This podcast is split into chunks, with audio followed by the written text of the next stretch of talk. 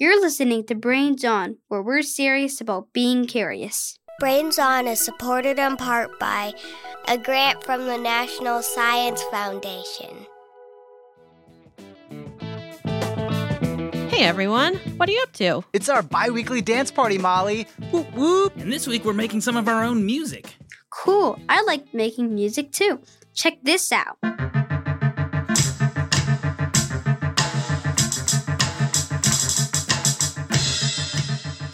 Whoa, dude, that slaps. I've been experimenting with coconuts lately.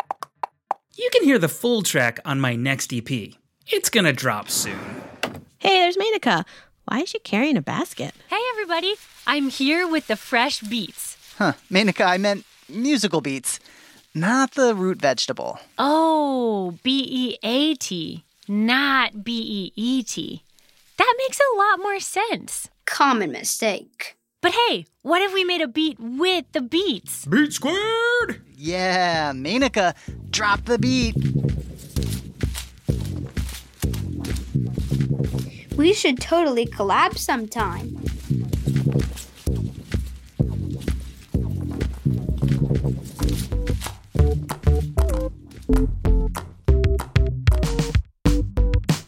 Listening to Brains On from American Public Media. I'm Molly Bloom, and I'm joined today by Nathan from Atlanta. Hi, Nathan. Hi, Molly. So, Nathan, you wrote into the show a while back and you wanted to know how synthesizers work. And I am curious to know what made you curious about synthesizers. So like I was just listening to this song and and I just like like this little instrument and I now I know that it was a synthesizer and I asked my dad and I'm like, I gotta get one of those. So, how long have you been playing around with a synthesizer?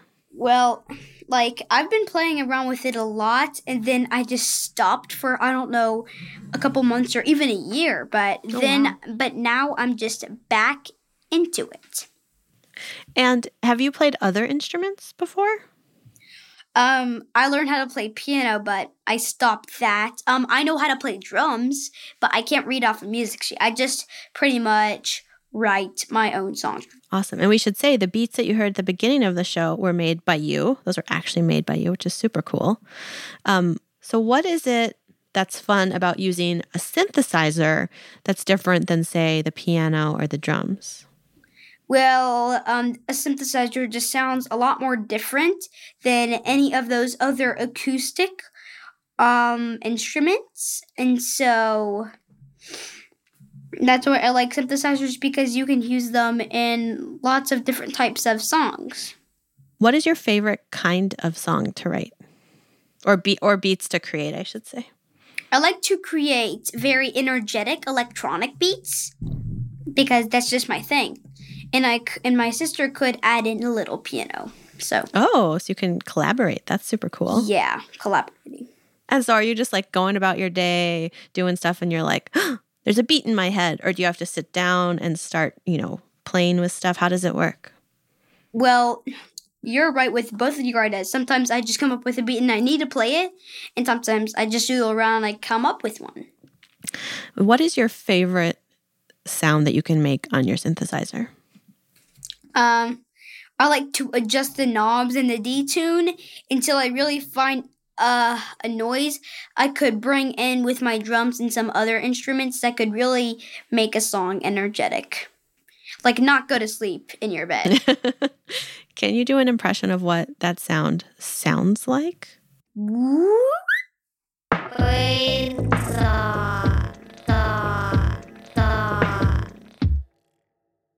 Okay, before we crack open this world of sound and music, take a listen to the bleeps in this song.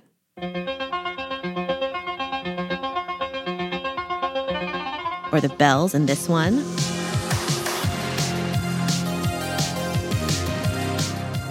Horns in this one.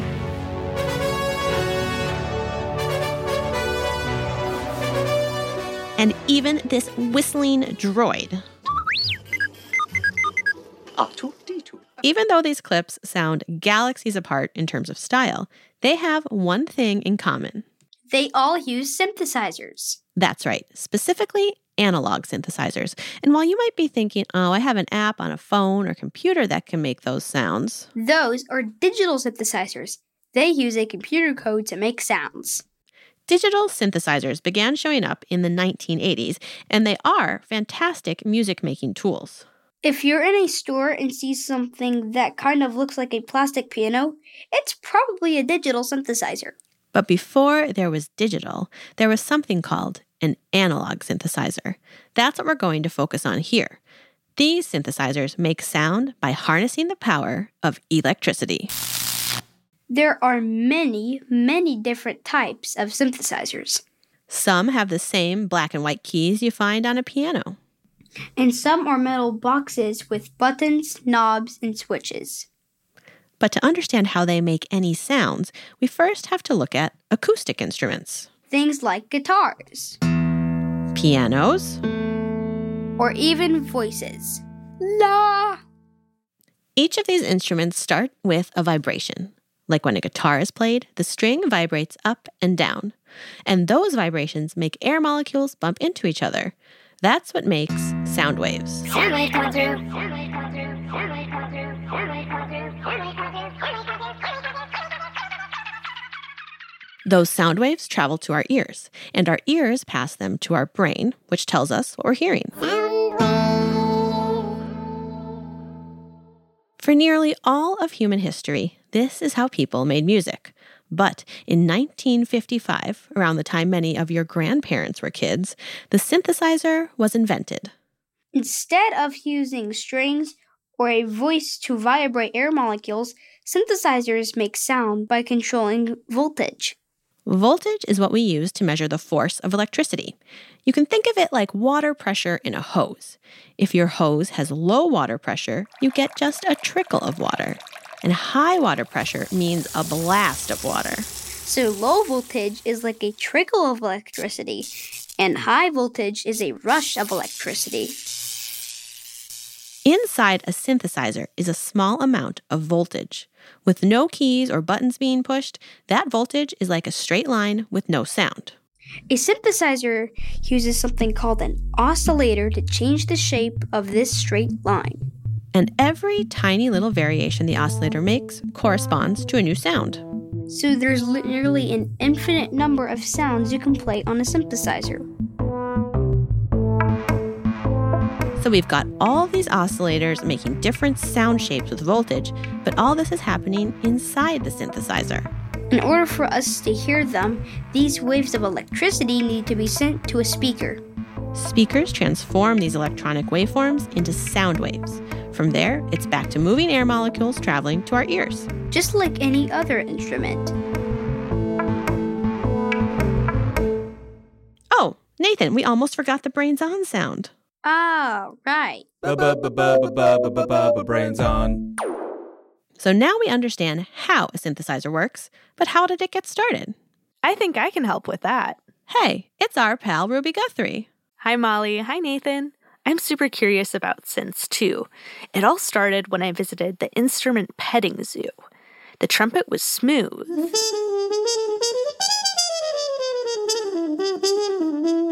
While the violins were a little on edge. Luckily, the harmonicas were extra excited to see me. And then I came across a synthesizer. It sounded like something from outer space, like an extraterrestrial keyboard that aliens use to play their national anthem. Am I right? Totally. But turns out these are an earthly invention, and one of the most popular synthesizers was created by engineer Bob Moog. While some may consider Moog the father of synthesis, he wasn't the first person to build an electronic musical instrument. In fact, one of the earliest electronic musical instruments was the telharmonium. It started in the late 1890s when American Thaddeus Cahill wanted to play background music in hotels, theaters, and restaurants. Remember, Bluetooth didn't exist, and amplifiers and speakers were very limited. Cahill's solution? Broadcast music through telephone wires. These telephones are cool and all, but what if we sent music through them? Think of the ambiance. So, Cahill developed the telharmonium. It was an organ like instrument that connected to giant cogs, one for each note on the piano.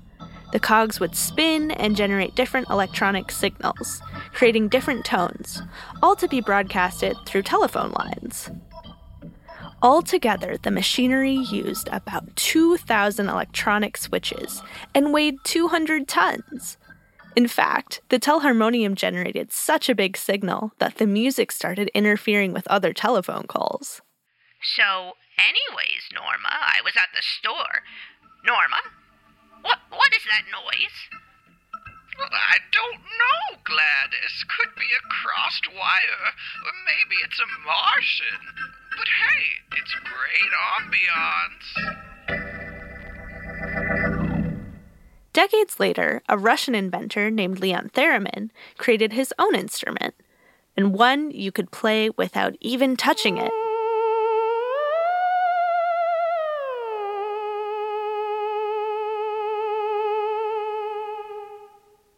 The theremin generates electromagnetic fields around two antennas, which you can wave your hands around to change the pitch and the volume of the sound.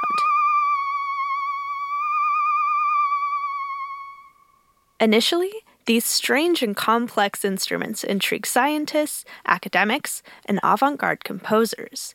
And it was actually the theremin that inspired Bob Moog. By the time my dad was about 14, he found out about the theremin and made one himself and just fell in love with it. That's Michelle Moog Koussa. She's the executive director at the Bob Moog Foundation, where she teaches kids how sound and synthesizers work. She's also Bob Moog's daughter. Bob and his father started building theremin kits in their basement, and eventually they made a business out of it. The idea for a synthesizer didn't come until the 1960s when Bob was approached by a music professor a young professor from Hofstra University named Herb Deutsch um, approached him and said, "You know, I have one of your Melodia theremins that I use in my classes." And I, but I'm also an experimental jazz composer, and there are just sounds that I want to make for my compositions that I can't make. And I wondered if you could make something to help me make these sounds I'm hearing in my head, but I can't, I can't produce. So Bob got to work and prototyped the Moog synth in 1964. It was made up of two sets of keyboards and two cabinets with different knobs and dials. And it was revolutionary because you could create thousands of new sounds, all from one machine. Imagine if you went onto the playground one day and there was a huge box of 250,000 new colors of Crayola crayons new colors that you had never seen before. Imagine how that would change your artwork, the artwork around you, how you made art. Well, that's what the Moog synthesizer did for the world of music, and that's what synthesizers who have been born out of that original technology continue to do. There were so many other different synthesizers invented alongside the Moog, like the Buchla or the ARP 2500. At first, these synths were only popular among academics and experimental artists. They were used to explore how sound worked and to create unique, innovative compositions. But as more musicians discovered synthesizers, they started to become a staple in pop and rock music. Eventually, their influence reached nearly every genre imaginable. From jazz to electronic, even to country music. Moonlight, and you here beside me, crickets serenading in the yard. Bob Moog was inspired by Leon Theremin, and as a result, his work then inspired thousands of other people, and their work inspires people. So, really following that inspiration is very important, not just for yourself, in your creative growth, but for for people you don't even know who could be inspired by the work that you do too. Synthesis is a vehicle for sonic exploration. And I think that's why musicians enjoy it so much because you can get a lot of different sounds out of a synthesizer than you could probably get from just about any other instrument on its own. You know, what that leads to is that musicians can be uh, immensely creative and they can really express themselves. Synthesizers are like the best collab of all time. They combine the knowledge from music, science, and engineering to form one magical machine. It's amazing that you can create a world of sound all from one singular synth. Thanks for sharing, Ruby. Anytime. Now it's back to the petting zoo for me. I've got to get my hands on a theremin, or rather, near one. See ya!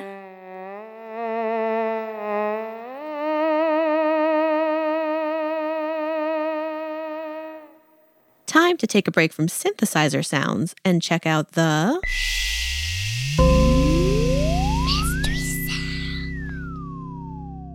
Here it is.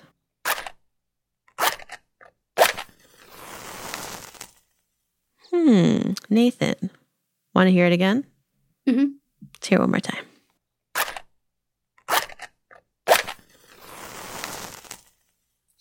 So like um I heard like three clicks. Then it was like like a click and then like a sound and then I kind of heard it sound like a lightsaber like from Star Wars. Hmm. Those you're a very good ear. So what do you think all of those sounds put together might be?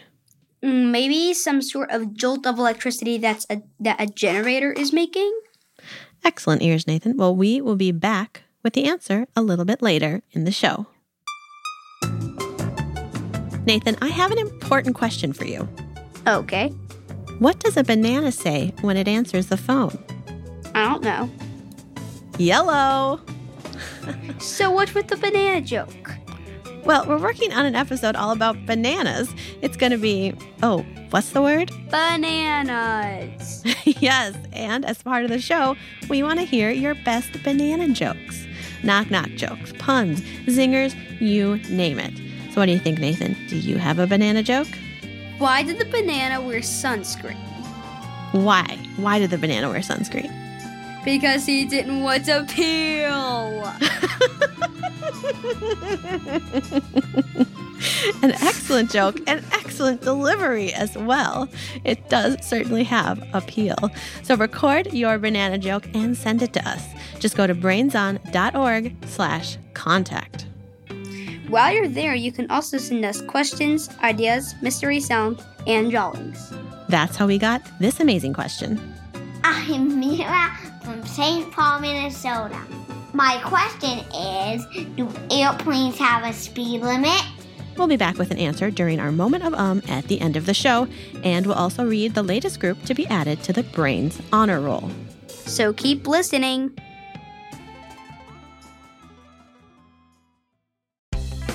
Talking to your backseat babies about money can be so hard. In fact, you probably don't even know where to start. So that's where the newest version of the Million Bazillion Academy steps in our email newsletter course. You can start whenever, and you'll get a new lesson each week that you and your kids can complete at your own pace. They'll learn about crypto, the stock market, and so much more. And best of all, it's free. Million Bazillion Academy, making kids smarter about money. Sign up today at marketplace.org/academy. Talking to your backseat babies about money can be so hard. In fact, you probably don't even know where to start. So that's where the newest version of the Million Bazillion Academy steps in our email newsletter course. You can start whenever, and you'll get a new lesson each week that you and your kids can complete at your own pace. They'll learn about crypto, the stock market, and so much more. And best of all, it's free. Million Bazillion Academy, making kids smarter about money. Sign up today at marketplace.org/academy. You're listening to Brains On from American Public Media. I'm Nathan. And I'm Molly. Before we bleep bloop back to synthesizers, you ready to hear that mystery sound one more time? Yep. All right, here it is.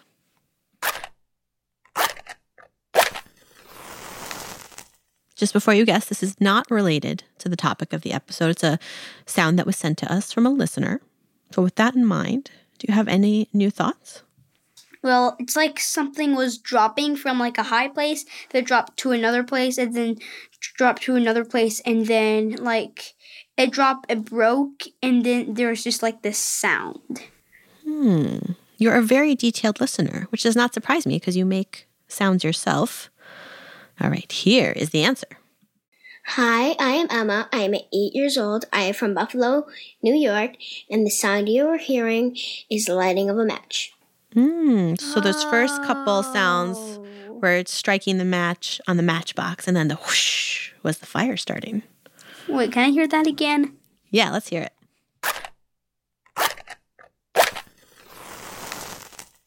Oh, I can really see how that sounds like a match now. Yeah, th- these sounds are so tricky. When you hear them out of context, it's so hard. Then once you know what it is, you're like, oh, of course, of course, that's what it is. Yeah. Brains, brains, brains. Okay, Nathan, we have another game for you today. It's time to play Spot the Synth. I'm going to play a sound, and you have to tell me if it was made by a synthesizer or if it occurs in the natural world. Does that make sense? Oh, yeah. Okay, so synthesizer or natural world. Let's hear the first sound.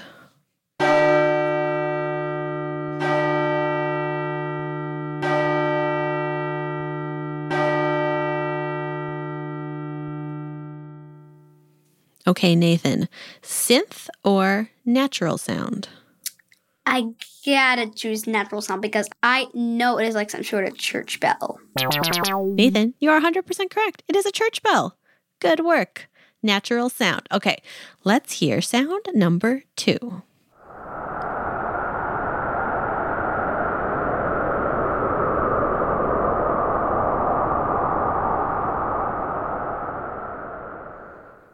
All right, synth or natural sound? Synth. And you are correct. That is a synth. It's a synth trying to imitate what wind sounds like. All right, here is sound number three.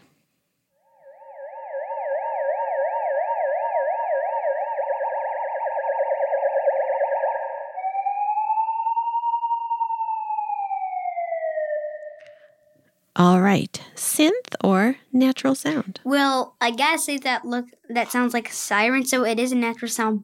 But I heard something like a synthesizer because it was coming out of this ear, and then it then it was just like moving on to the middle. Mm. You have great ears, Nathan, because you are correct. It was a synth siren. All right, let's see if you can keep your streak going. Here's sound number four.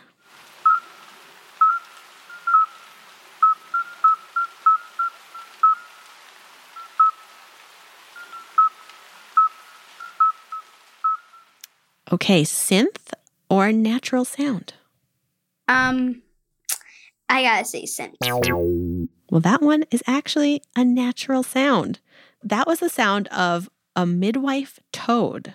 Um, I felt like I heard like a boop boop boop yeah, thing. that that boop is the sound the toad makes. Uh, so frogs and toads really make an incredible range of sounds, and they often sound like synthesizers to me when I hear them. So this one was recorded in Belgium. All right, here is another sound.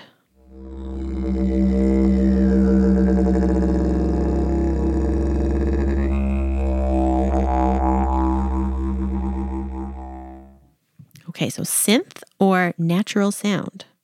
I can definitely tell that is a synth. This one is an instrument, but it's a natural sound. It's the didgeridoo. Have you heard of the didgeridoo before? Nuh-uh. But it sounds really like a synthesizer. It really does, right? Yeah. So this is a big tube that makes that sound. You blow into a hollow tube of wood with your lips, and it sort of makes that vibrating sound. It's from Australia. Hmm. Okay, here is our last sound, sound number six. Gotta win this one.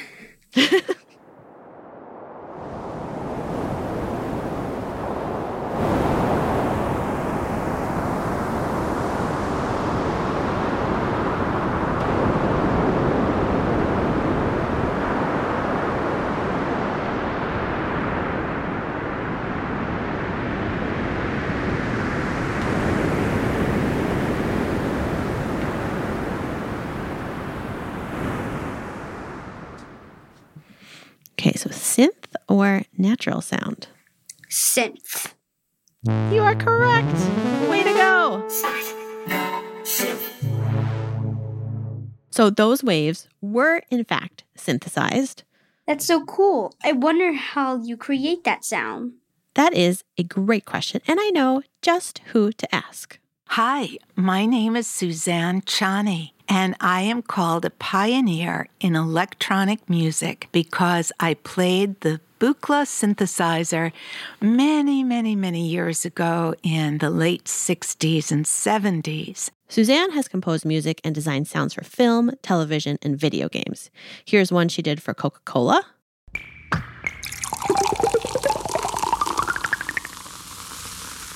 And here are some sounds she made for the first Atari, which was the first home gaming system.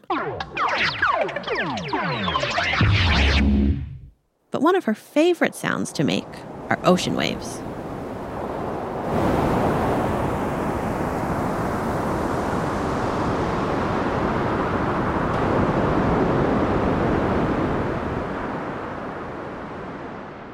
So the instrument that I play is called the Buchla 200E. It has no traditional keyboard, so it doesn't look like a lot of synthesizers that you play with a black and white keyboard, as we call it.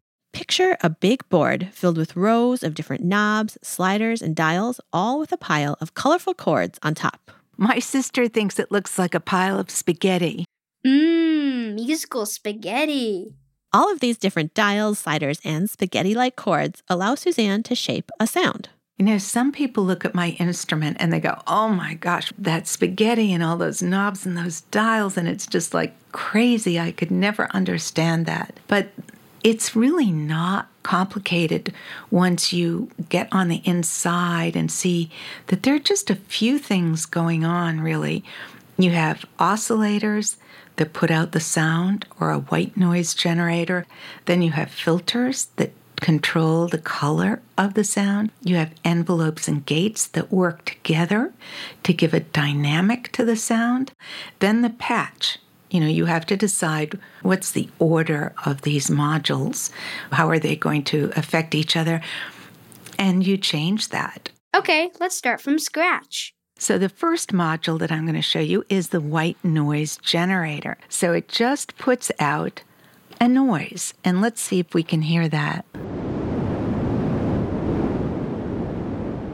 I start with white noise because it has everything, and then I, I take things away. And white noise is the sound of all the frequencies playing at once. Here's some white noise. Now, how can I shape that? I can shape it by putting it into a filter.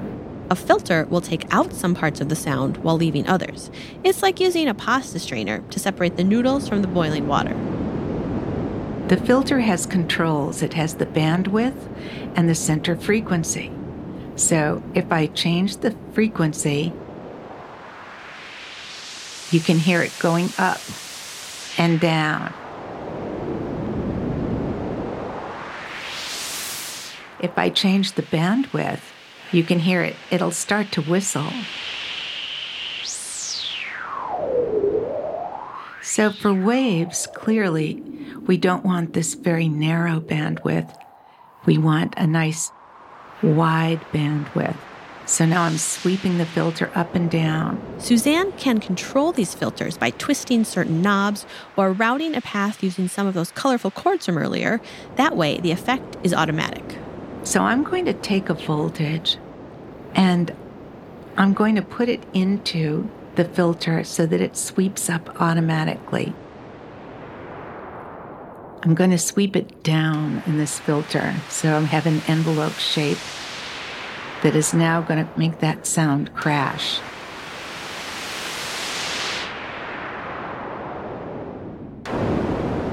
Hear what it does? It plunges the filter down and then back up. An envelope changes how the sound moves through time. And I can add other sounds to the white noise until we've created an actual sound of the ocean.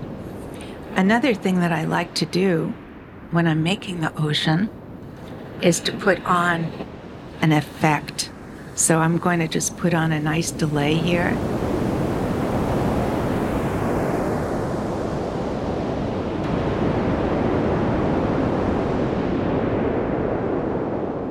Well, that sounds pretty much like a wave, huh?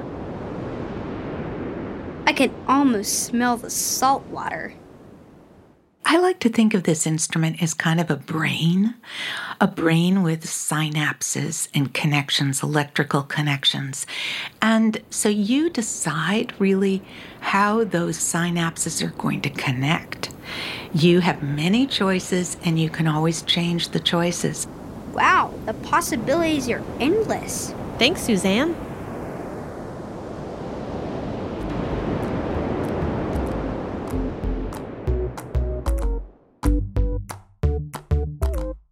Analog synthesizers use electricity to make sound. The synthesizer revolutionized the way we create sound today, from music to television and film. Synthesizers can even mimic sounds in nature. And synths use filters, envelopes, and other effects to create and shape those sounds. That's it for this episode of Brains On. Brains On is produced by Menaka Wilhelm, Molly Bloom, Morik Sanchez, and Sanden Totten. We had production help from Phyllis Fletcher, Ruby Guthrie, Ava Kian, and Christina Lopez. We had engineering help from Johnny Vince Evans. Special thanks to James Mooney, Corey and Carrie Sellers, and Francis Preve. Brains On is a non-profit public radio podcast. You can support the show and help us keep making new episodes at brainson.org slash fans. Oh, and don't forget to send in those banana jokes. And now, before we go, it's time for a moment of um um um um um um, um do airplanes have a speed limit? The short answer is yes and no. Under 10,000 feet, airplanes must not exceed 250 knots, and that's about 287 miles per hour. But above 10,000 feet, technically there is no speed restriction, but there are several factors that go into determining an airplane's speed. Well, hello, my name is Bobby Sharp. I'm an air traffic controller at Atlanta Center. So, okay, the whole thing about the 10,000 feet. The reason that you have a different re- restriction for speed under 10,000 feet is because you get into those terminal areas near airports. You got a lot of planes coming in and leaving out. You got a lot of planes that are just flying around, sightseeing, kind of low to the ground. You want to kind of slow down your speed just to make sure that those planes that are seeing and avoiding have adequate time to see and avoid. So once you get above that, when it's a little bit less traffic, then those speed restrictions are, you know, removed. For most of your passenger jets, the average cruising speed is going to be about 575 miles per hour. So you can go a little bit faster once you get a little bit higher, and there's less planes that you have to encounter. Below 10,000 feet, it's kind of like you know city streets where it's kind of like slower traffic, but above 10,000 feet, it's kind of like the highway, wide open. Everybody's going fast, and you got more room to actually get up to speed.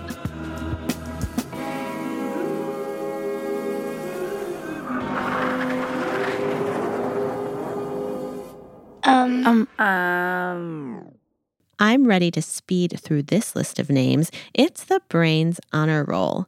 These are the amazing listeners who keep this show going with their questions, ideas, mystery sounds, drawings, and high fives.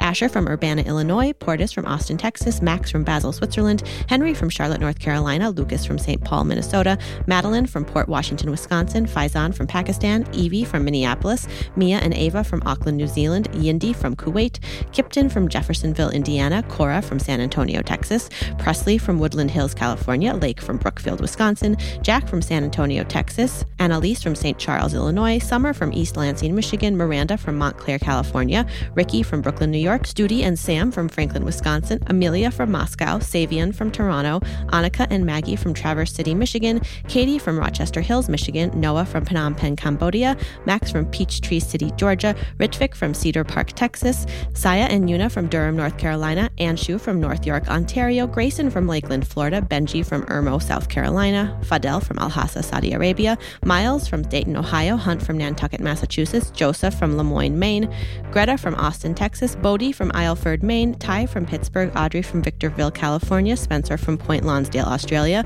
Marat from Ancaster, Ontario, Theo from Christchurch, New Zealand, Jackson from Holdingford, Minnesota, Sydney from Bountiful, Utah, Zach and Marcus from New York City, Lucy from University Park, Maryland, Tegan from Albuquerque, New Mexico, Story from Baton Rouge, Louisiana, Cassie and Ollie from Wimberley, Texas, Cassie from Rochester, New York, Divya and Mira from Troy, New York, Cole and May from Lilletts, Pennsylvania, Sarah from Manassas, Virginia, Noah and Liam from Austin, Texas, Noel and Lily from New Jersey, Archie and Ryan from Calgary, Alberta, Elliot and Evelyn from Sacramento, California, Hannah from San Marino, California, Amar from Pasadena, California, Atticus from Portland, Oregon, Nia Avila from Bishops, Itchington, United Kingdom, Lauren and Abigail from Montreal, Sophie from San Antonio, Texas, Evan and Maggie from West Des Moines, Iowa, Maddie from Parkridge, Illinois, Emerson from Los Angeles, Rishi and Samvit from Lexington, Massachusetts, Parker from Fort Thomas, Kentucky, Malcolm and Calvin from Murray, Utah, Owen from Glenridge, New Jersey, Tyson from Gainesville, Georgia, Isla and Alexa from Prospect, Kentucky, Emma from Powhatan, Virginia, Aubrey from Palatine, Illinois, and Pragnia from Bangalore, India.